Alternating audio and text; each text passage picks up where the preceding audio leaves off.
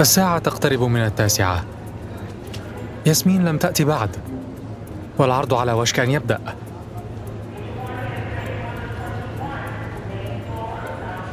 أم لا لم تأتي في هذا القطار أيضا من هي ياسمين؟ She is a lawyer. She is a relationship advisor.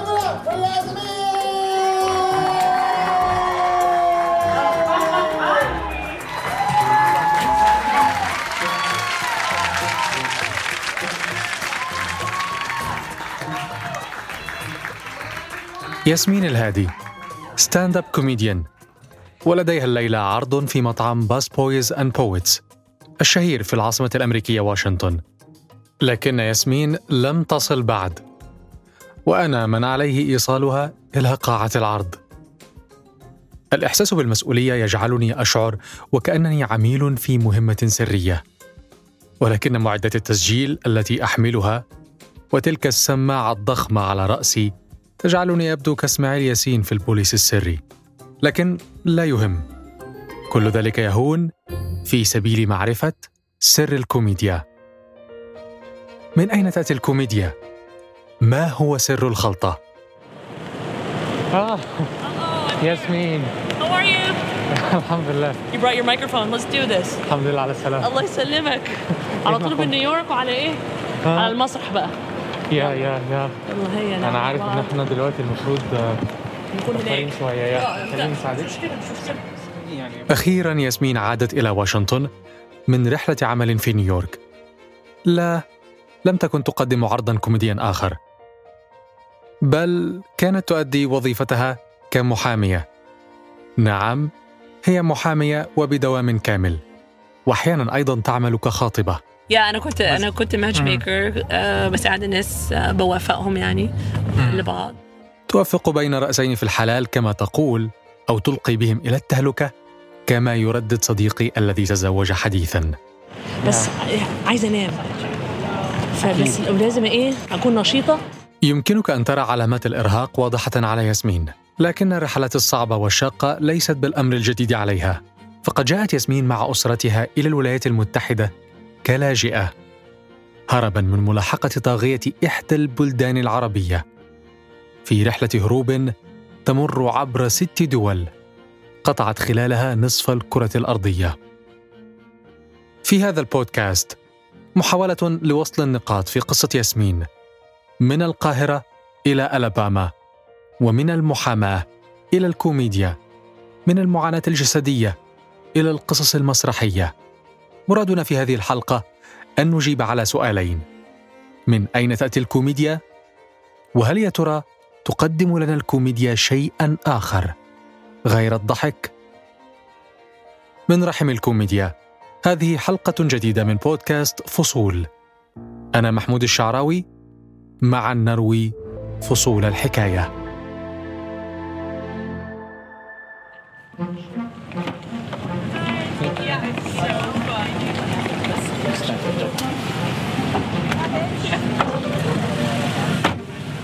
نحن الآن في طريقنا إلى المطعم حيث قاعة العرض. إذا سارت الأمور على ما يرام سنصل في الموعد المحدد. هل في طريقة حد ممكن يتعلم بيها إنه يعني يخفف دمه؟ إن هو يبقى دمه خفيف إن هو يعرف يصنع آه، النكتة يعني الموضوع الموضوع فعلا ممكن إن هو حد يتعلمه ولا؟ آه، أنا حاسة طبعا دي آه، في- يعني منتهى الصراحة في موهبة. بتيجي من عند آه، يعني الاهتمام الإنسان بالحاجات اللي بتضحك. بتحب تتفرج على الكوميدي وبتحب تضحك وبتحب تقرأ مثلا على نكت وحاجات. هتحس نفسك شوية شوية أنت ماشي في المجال ده وإن فعلا دم- دمك هيكون إيه؟ خفيف. آه كنت أقول في بالي ما كانش حد غلب يا ياسمين. لكن لحسن الحظ في هذه الحلقة سنكتشف أنا وأنت عدة أشياء مثيرة عن الكوميديا. الكوميديا فعل إنساني مبهر ومعقد. أعطيك مثالا. لنفترض أنك دخلت مشاجرة مع الذكاء الاصطناعي وأردت إحراجه وإظهاره صغيرا أمام نفسه. هل ستأتي له بمعادلة حسابية ليحلها أو كما هائلا من البيانات ليحللها؟ بالطبع لا. حتما سيتفوق الذكاء الاصطناعي في مثل هكذا أمور. لكن هناك صورة شهيرة التقطت للرئيس أوباما. وهو يمازح أحد مساعديه الذي كان هذا المساعد يقف على ميزان لقياس الوزن. والرئيس أوباما يقف من خلف الرجل ويضع رجله على الميزان لتزيد قراءة الوزن دون أن يراه الرجل. حينما ترى وجه الرجل الممتقع وهو ينظر إلى وزنه الذي زاد فجأة عدة كيلوغرامات لا يمكنك إلا أن تضحك. لكن الذكاء الاصطناعي في الغالب سيقف عاجزا أمام فهم هذه الصورة. لأن الكوميديا عمل إنساني معقد مبدع وفريد yeah طبعا نعمل شوية كوميدي هنتكلم على. هنك... هنتكلم على إيه النهارده بقى؟ أيوه هنتكلم عن إحنا ما اتكلمناش هتتكلمي عن إيه؟ النهارده بقى عن ال... هتتكلمي عن إيه النهارده؟ thank you نتكلم عن الجواز تتكلمي عن الجواز فعلا؟ وعن الاولاد إيه رأيك؟ آه اتكلمي ابتدي بقى انت اتكلمي عن الأبهات المظلومين الابهات المظلومين وكسه كبيره على وشك انت انت ده أصلا في عيد ال... عيد الاب المفروض اليوم ده. المفروض ده اليوم ده يتمسح لو العيد الام تسع شهور ماشي بس عشان العيد الاب يكون عنده يوم لا. Honestly, one of my favorite comedians that I've ever ran across since I've been up here. Again, it's an honor to share the stage with this young lady. Please put your hands together for Miss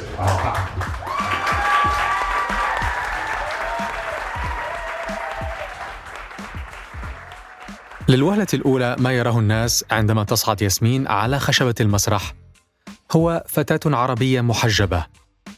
على حقيبة يدها نقشت حروف عربية. ولكن ذلك للوهلة الأولى. تذكر جيدا للوهلة الأولى. okay أهو ابتدينا ابتدينا ال voice note كده أهلا ياسمين هو صحيح أنت عشتي آه. في مدينة نصر اتولدتي في مدينة نصر؟ آه فا آه آه أنا فعلا اتولدت في مدينة نصر وأول ذكرياتي اخت ماما كانت عايشة عند نجيب محفوظ شارع نجيب محفوظ من إيه من عند شارع عباس عقاد عند مصر الطيران فكنت دايما بتمشى عشان أروح عندها وبتاكلني بقى آه، حمام آه، وكانت بتاكلني محشي والحمام بتاعها بقى مفيش يعني لا يعلى عليها ما شاء الله. بحب أكون يعني مع العيلة بتاعتي ومع خالتي. وكنت يعني بنبسط قوي بال, بال... أنا بفتكر يعني ال... ال... ال... الريحة آه والملمس يعني دي حاجة ما أقدرش أنساها يعني. ياسمين ليست مصرية 100% لا أقول ذلك لأنها لم تأكل العدد الكافي من أطباق الفول بالزيت والليمون بل أنها في الحقيقة نصف مصرية. من جهة الأم. وأنا فاكرة أنا مصرية. يعني أنا بابا مصري وأنا ماما مصرية بس طبعا ماما مصرية وبابا ليبي. هذا النصف الليبي في حياتها مهم جدا لقصتنا. والدها كان يعمل مهندسا معماريا. وكان شاطر جدا يعني معظم المباني يعني الليبية بابا اللي بناها. وكان كان هو كمان كسب منحة راح لجورج تاون وراح university سنسناتي يتعلم ويدرس هناك. بعدين رجع ليبيا عشان يساعد هناك ويدرس كأستاذ جامعة. تدرج بعد ذلك في المناصب حتى صار وزيرا للأوقاف في حكومة معمر القذافي. القذافي كان معروفا بالبطش بمعارضيه وليس بمعارضيه فحسب ولكن معارضيه المحتملين أيضا. He was ruling يعني بالايرون فيست كان خايف من كل حد يعني في الأستاد. كان بيموت الناس شنق كذا واحد آه، آه، صديق أبويا. حس أبويا لأ ده الراجل ده مش مظبوط وممكن يموت أي حد في أي وقت وهو كذاب. ولذلك لم يكذب والد ياسمين خبرا. فبابا قال لازم أمشي من هنا.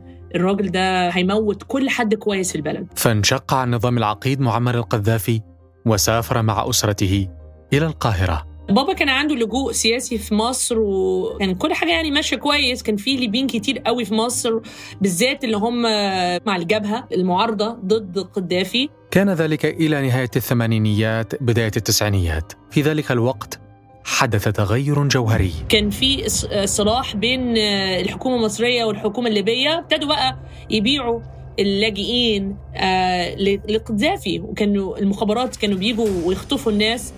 الكاتب والروائي الليبي هشام مطر كتب رواية أسماها العودة. يحكي فيها عن والده الدبلوماسي جاب الله مطر الذي اختطفه نظام العقيد معمر القذافي في تلك الفترة. وأودعه سجن أبو سليم سيء الصيت.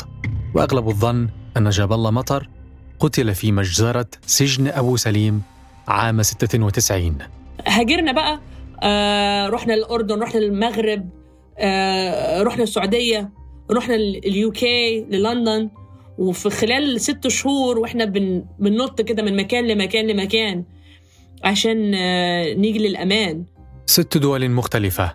حتى استقر بهم المقام في الولايات المتحدة لكن بعد أن كانت نقودهم قد نفذت تماما. وصلنا لنيويورك وبعدين على طول بابا قال لي أنا لاجئ يعني أنا جاي هنا كلاجئ.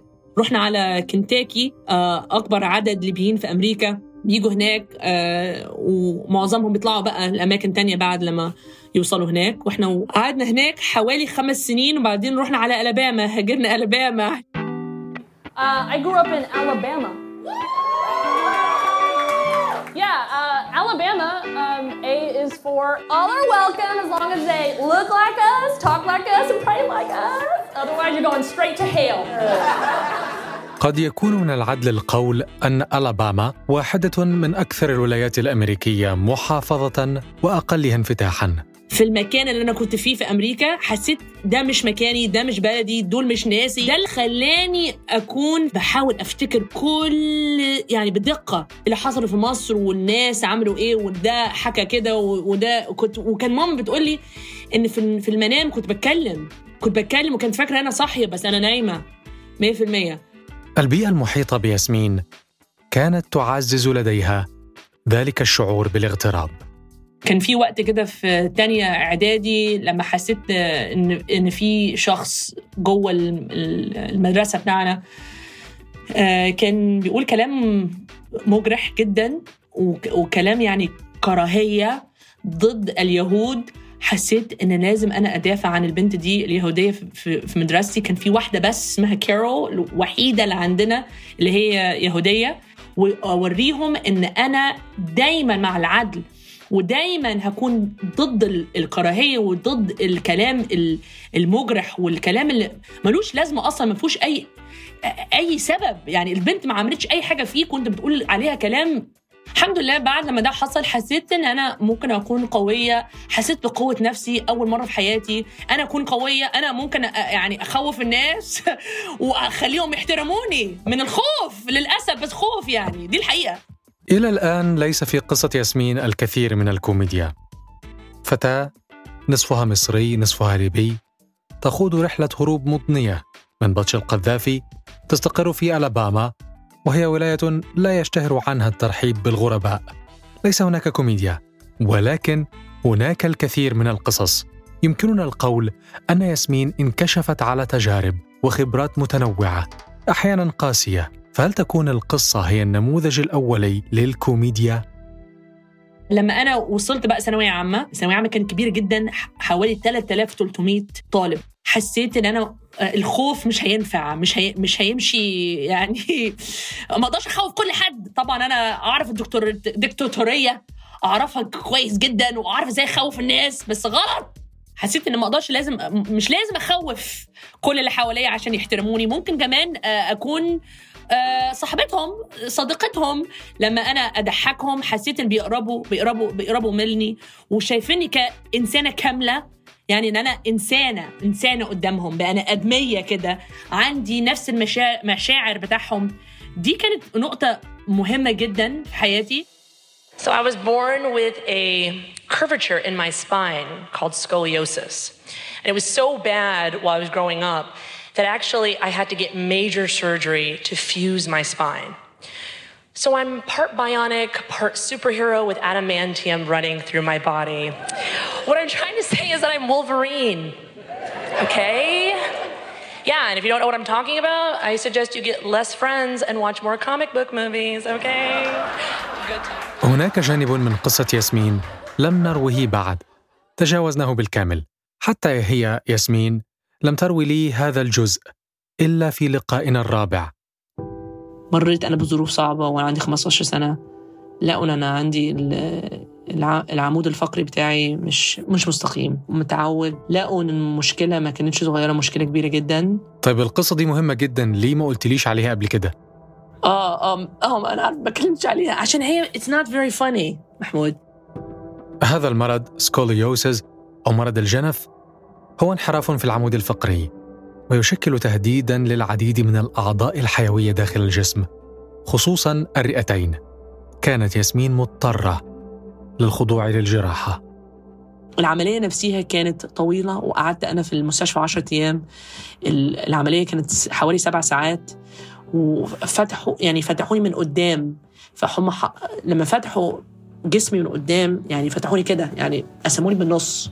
وبعدين حطوا عمود تيتانيوم آه لقيت نفسي زي الطفلة تاني. يعني معتمدة على أهلي في كل حاجة. كانت ماما هي لازم تحميني وكل المشاكل اللي بتحصل مرات في السن المراهقة بين ال ال الأطفال وأمهم وأبوهم كل ده اختفى.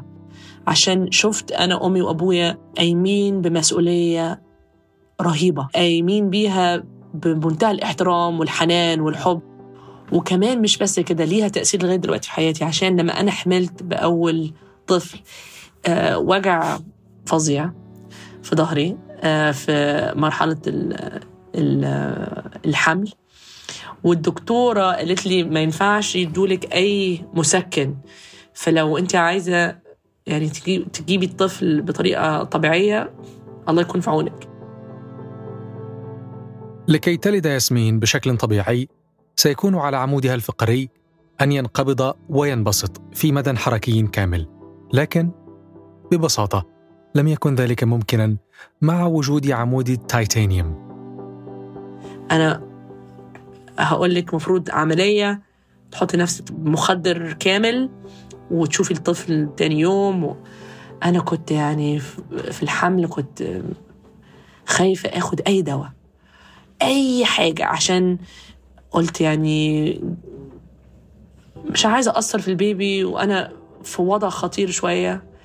ممكن أسقط في أي وقت عشان العم... العمود الفقري عشان عنده ال... العمود اللي هو ال... الحديد الحديد في جسمي. ممكن ممكن يوقع البلاسنتا من ال... من الفيلس يعني. مع ذلك قررت ياسمين الولادة بشكل طبيعي ولكن المخاض استمر معها ثلاثة أيام عصيبة عليها وعلى كل أفراد عائلتها And the wailing pain that I'm in, I can't even describe. My mom and dad and my best friend and my husband are all in the house, and everyone is scared. Very scared. Someone, it feels like someone's being murdered. I'm like, what? I mean, it's bad. And my mom vomits twice. She cannot handle And I'm like, this is not about you, mom. For once. أخدتني وقت طويل جدا عشان ألاقي طريقة أن أنا أضحك الناس عن القصة دي والحمد لله أحسن قصة أنا قلتها في حياتي آه، بس أخدتني خمس سنين عشان أكتبها وخمس سنين عشان أف... يعني أفتح عيون الناس لحاجة شخصية جدا جدا جدا ليا. آه، وكانت كانت صعبة كانت صعبة وكانت مخيفة. فبس الحمد لله لقيت طريقة إن أنا إيه أطلعها للناس وأفهم الناس آه، بطريقة ضحك. من أين تأتي الكوميديا؟ ربما تأتي من تجربة فريدة في الحياة. تختلط فيها القاهرة وطرابلس بألاباما تجربة اللجوء بالمجتمع الجديد. مرض الجنف وعمود التيتانيوم بالحمل والولادة والأمومة. ربما تأتي الكوميديا أيضا من قدرة على رؤية المتناقضات بين الثقافات المختلفة. وبكل تأكيد تأتي الكوميديا من العمل الشاق على تحويل المعاناة إلى قصص خفيفة الظل. كل وقت ضيق أو أو وقت صعوبة في حياتي حسيت إن هي كبرت قلبي يعني للناس وساعدتني إن أنا أقرب للناس مش أبعد وإن أنا آه، أتعاطف معاهم. آه، وبالذات الناس اللي يمكن يومهم مش حلو أو هم زعلانين في حاجة أو عيانين أو آه، عندهم صعوبة في حياتهم عندهم حاجة مستحيلة مستحيل إن هم يعني بس بحاول أنا في الكوميدي بتاعي إن أنا أوري الناس إن في فيكتوري وفي آه، ممكن يعني نقوم بحاجات مستحيلة لو عندي حاجة أنا عايزة أوصل لها هوصل لها بأي طريقة And it was like my body was splitting asunder, but my heart was splitting wide open as I smelled my son. And Quran just spilled forward. Yasin والقرآن الحكيم إنك لمن المرسلين على صراط مستقيم. And then my Obi looked at me and goes, Are you cursing me in your language?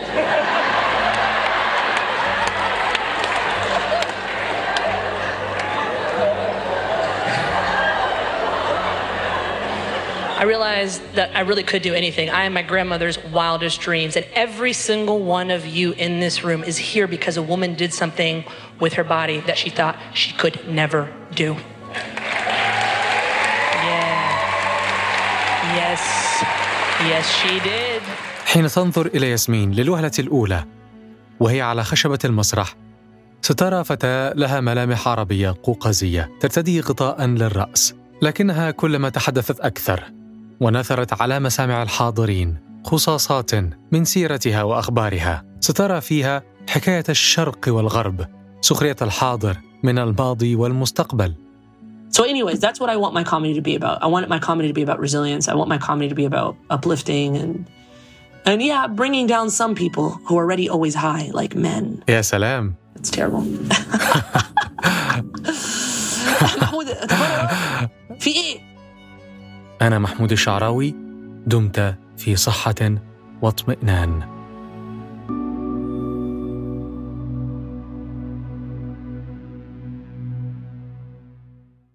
بودكاست فصول. يأتيكم من شبكة الشرق الأوسط للإرسال.